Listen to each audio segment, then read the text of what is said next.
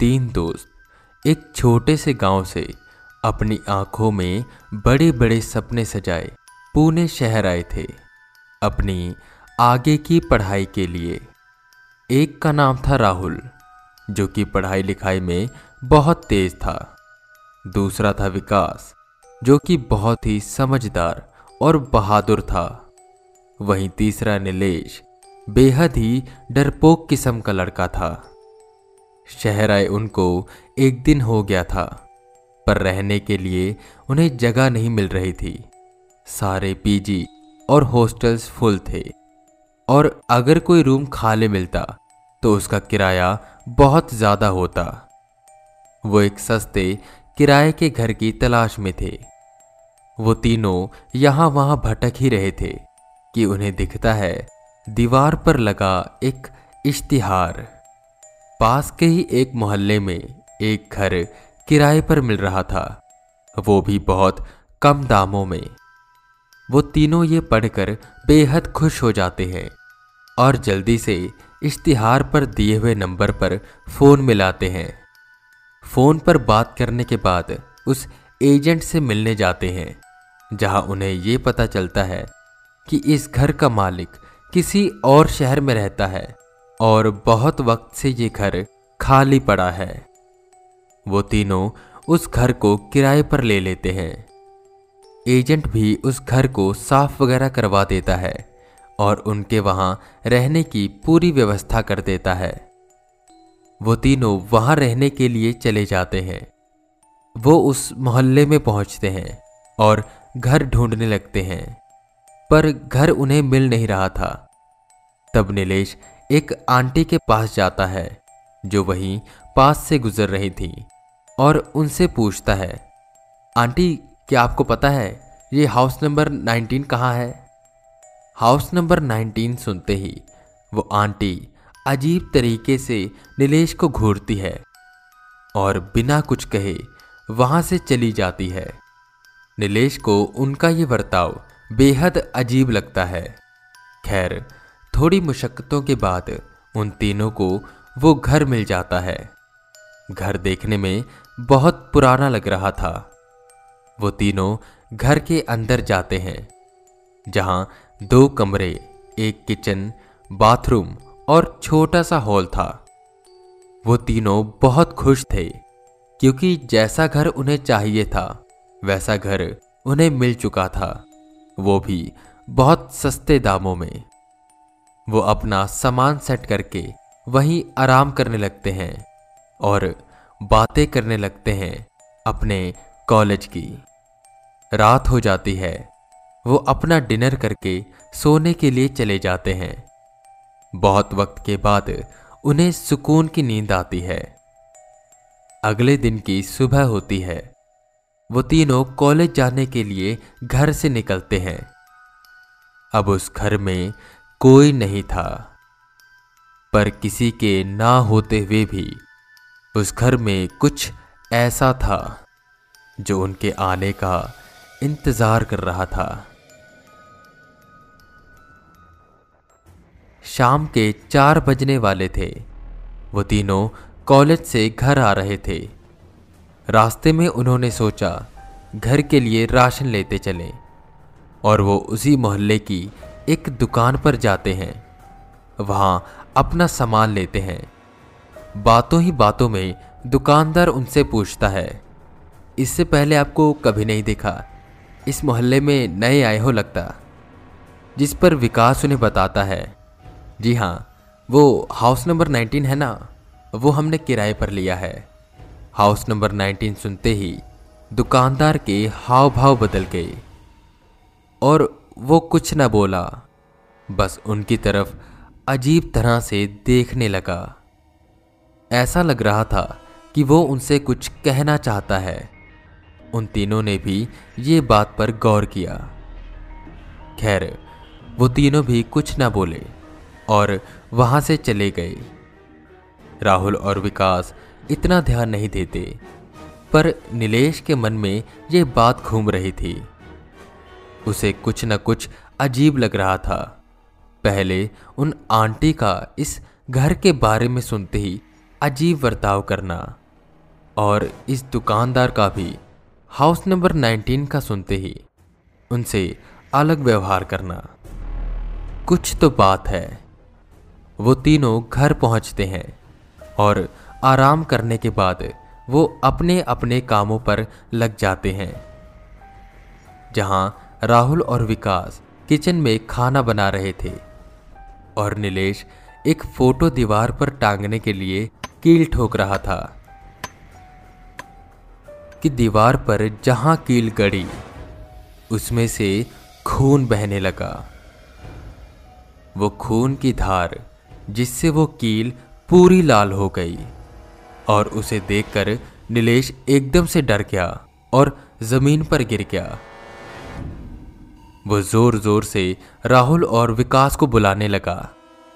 वो दोनों नीलेश की आवाज़ सुनकर भागकर उसके पास आते हैं, जहाँ वो देखते हैं कि नीलेश ज़मीन पर गिरा हुआ है।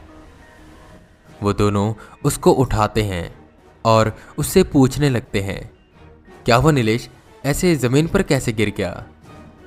नीलेश डरते हुए उस कील की तरफ़ इशारा करता है और कहता है देखो, दीवार से खून बह रहा है। राहुल और विकास दीवार की तरफ़ देखते हैं, पर वहाँ खून की एक बूंद नहीं थी। सब कुछ नॉर्मल था, जिस पे वो दोनों हँसते हुए कहते हैं, क्या नीलेश, मज़ाक मत कर। दीवार है इंसान नहीं, जो उसमें से खून निकलेगा।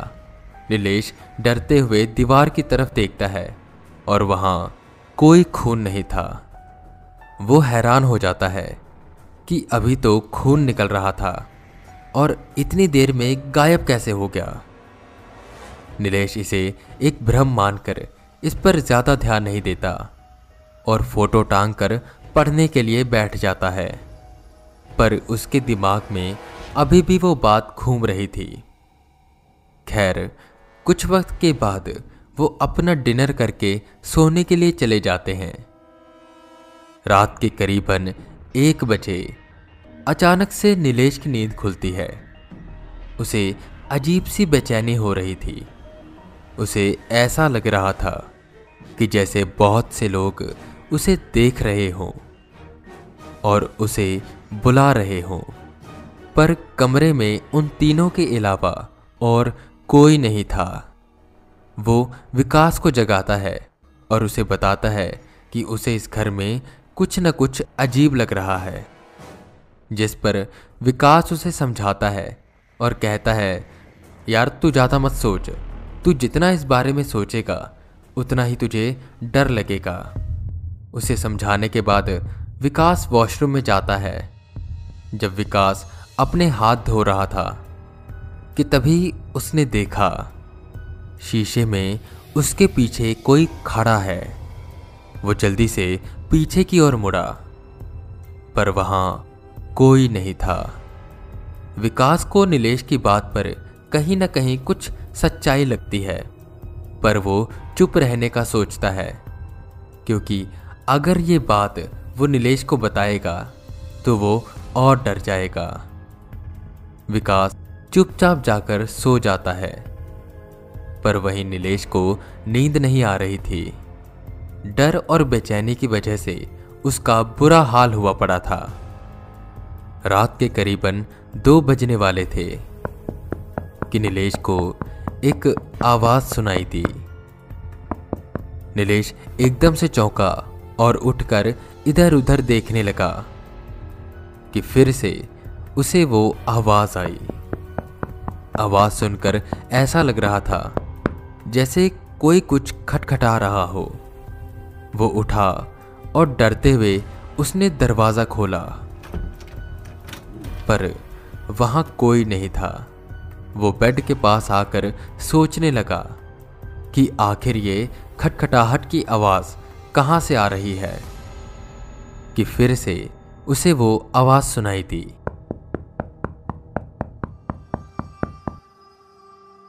और ये आवाज़ दीवार से आ रही थी। नीलेश उस आवाज़ की तरफ़ बढ़ने लगता है। ऐसा लग रहा था जैसे वो आवाज़ नीलेश को अपनी तरफ़ खींच रही हो। वो दीवार के पास पहुँचता है और दीवार पर अपना कान लगाता है।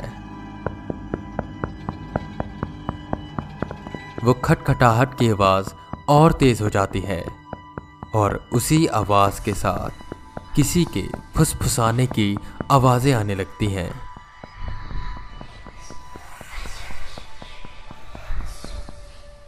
धीरे धीरे ये आवाज़ें बढ़ती जा रही थी। नीलेश डर के पीछे होता है और देखता है कि दीवार के चारों तरफ़ से खून निकल रहा है और खून से वो कमरा भरता जा रहा है। वो ज़ोर से चीखना चाह रहा था, पर उसके मुँह से आवाज़ नहीं निकल रही थी। वो अपने दोस्तों को बुलाने की कोशिश करता है। पर एकदम से वो बेहोश हो जाता है। अगली सुबह विकास और राहुल उसे उठाते हैं और उससे पूछते हैं, क्या वो नीलेश? तू ऐसे ज़मीन पर क्यों सो रहा है? नीलेश को रात की बात याद आती है और वो सारी बात उन दोनों को बताता है। पर राहुल इस बात को हँसी मज़ाक में टाल देता है, जहाँ विकास गौर से पूरी बात सुनता है। और रात को जो उसके साथ हुआ, वो उन दोनों को बताता है। नीलेश कहता है कि यह घर हमें खाली कर देना चाहिए। इस घर में कुछ ना कुछ तो है। तुम खुद ही सोचो कि इतना बड़ा घर इतने कम किराए पर कैसे मिल सकता है। जिस पर राहुल कहता है अच्छा ठीक है, कर देते हैं खाली। तुम बताओ, कहाँ जाएँगे फिर इसके बाद?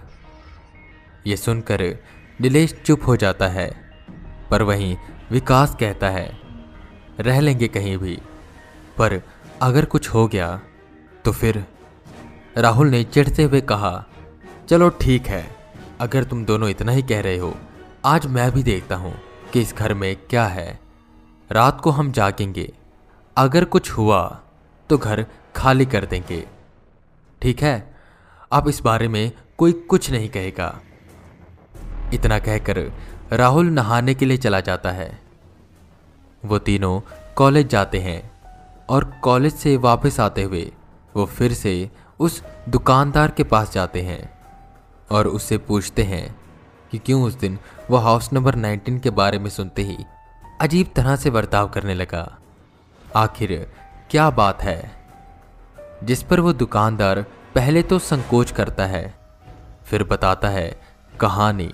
उस हाउस नंबर 19 की। बहुत सालों पहले, इस घर में एक पागल किस्म का आदमी रहता था, जिसे लोगों को दर्द में और गम में देख के बहुत मज़ा आता था। और एक दिन उसका ये पागलपन जुनून में बदल गया। वो लोगों को अगवा करके घर लाता और उन्हें बहुत टॉर्चर करता। और फिर उन्हें मार देता। पर एक दिन पुलिस को पता लग गया और उन्होंने घर में छापा मारा, जहाँ उन्होंने देखा कि वो सन की पागल एक लड़की को बड़ी से हथौड़े से बेरहमी से मार रहा था। वो लड़की ज़ोर ज़ोर से चीख रही थी और मदद की गुहार लगा रही थी। पर वो सन की बस उसे मारते जा रहा था। पुलिस के रोकने पर भी वो ना रुका। तो उस लड़की को बचाने के लिए पुलिस ने शूट कर दिया। और वो गोली सीधा उसके सर पर जाकर लगी और उसकी वही मौत हो गई। पुलिस ने बहुत तलाश किया। घर का कोना कोना ढूंढ लिया। पर अब तक जिस जिसको उसने मारा था, उनकी डेड बॉडी उन्हें कहीं नहीं मिली। भगवान जाने, वो क्या करता था उन लाशों का। पर उसके बाद कोई भी यहाँ रहने आया तो वो थोड़े ही दिनों में गायब हो जाता।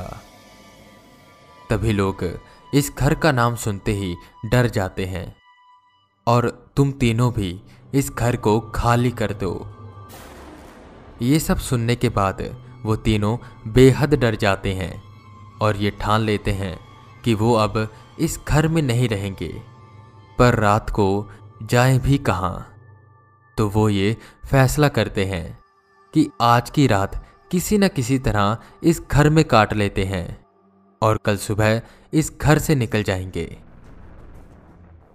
अब वो तीनों जब उस घर में दाखिल होते हैं तो वो सोचने लगते हैं कि कैसे वो सन की आदमी यहाँ लोगों को टॉर्चर करता होगा और कैसे उन्हें मारता होगा। अब उस घर में एक एक मिनट, एक घंटे के समान लग रहा था। ऐसा लग रहा था जैसे वो घर उन्हें खाने को दौड़ रहा है। और आखिर ऐसा महसूस होता भी क्यों ना? अगर पता लगे जिस घर में आप रह रहे हैं, वहाँ इतने लोगों की हत्या हुई है तो कैसे रह पाएँगे सुकून से वहाँ? खैर उस रात वो कुछ नहीं खाते पीते। वो बस सुबह होने का इंतज़ार कर रहे थे। डर की वजह से उन्हें नींद भी नहीं आ रही थी। रात के बारह बज जाते हैं। पूरे घर में सन्नाटा छाया हुआ था। एक अजीब सी खामोशी थी कि एक आवाज़ इस सन्नाटे को तोड़ती है। ऐसा लग रहा था जैसे ज़मीन पर कोई भारी चीज़ गिरी हो और कदमों की आवाज़ आने लगती है, जो कि दूसरे कमरे में जाकर रुक जाती हैं। वो तीनों बेहद डर जाते हैं और सोच में पड़ जाते हैं कि अब क्या करें और क्या नहीं। किसकी थी ये आवाज़? कि एक अजीब सी धुन उनको सुनाई देती है। ये धुन जैसे उन्हें अपने वश में कर रही थी। वो तीनों उस धुन के पीछे पीछे जाने लगते हैं। जो आ रही थी उस कमरे से, जहाँ वो कदमों की आवाज़ जाकर रुकी थी, वहाँ उन्हें तीन बड़े बड़े हथौड़े दिखाई देते हैं। वो उन्हें उठाते हैं और वापस अपने कमरे में जाते हैं, जहाँ दीवार से खून गिर रहा था और दीवारों से खटखटाहट की आवाज़ आ रही थी। बहुत से लोग ज़ोर ज़ोर से चिल्ला रहे थे। तोड़ो ये दीवार। ये दीवार तोड़ दो। हमको आज़ाद कर दो। वो आ रहा है। जल्दी से तोड़ो ये दीवार। वो तीनों ऐसा लग रहा था जैसे किसी के वश में थे। उनकी आँखें बस उस दीवार को देख रही थी। वो तीनों उस दीवार की तरफ़ बढ़ने लगते हैं और उस दीवार पर हथौड़ा मारकर तोड़ने लगते हैं। दीवार टूट जाती है। वो तीनों होश में आते हैं और सामने जो उन्हें दिखाई देता है, उससे वो दंग रह जाते हैं। सामने उस टूटी हुई दीवार में अजीब सा अंधेरा था। और उस अंधेरे से उनकी तरफ़ बहुत से हाथ बढ़ रहे थे। वो तीनों बेहद डर जाते हैं और वहाँ से भागने के लिए मुड़ते हैं कि उनका पैर कोई पकड़ लेता है। वो तीनों ज़मीन पर गिरते हैं, जहाँ वो सामने देखते हैं कि उनकी तरफ़ कोई शख्स आ रहा है। जिसके हाथ में बड़ा सा हथौड़ा है। फिर उनके साथ क्या हुआ? वो आज तक किसी को पता नहीं चला। अगले दिन सब कुछ पहले जैसा हो गया। दीवारें भी बिल्कुल पहले जैसी हो गईं। उस घर में उन तीनों का सामान वैसे का वैसा ही था। बस जो नहीं था उस घर में। वो थे, वो तीनों।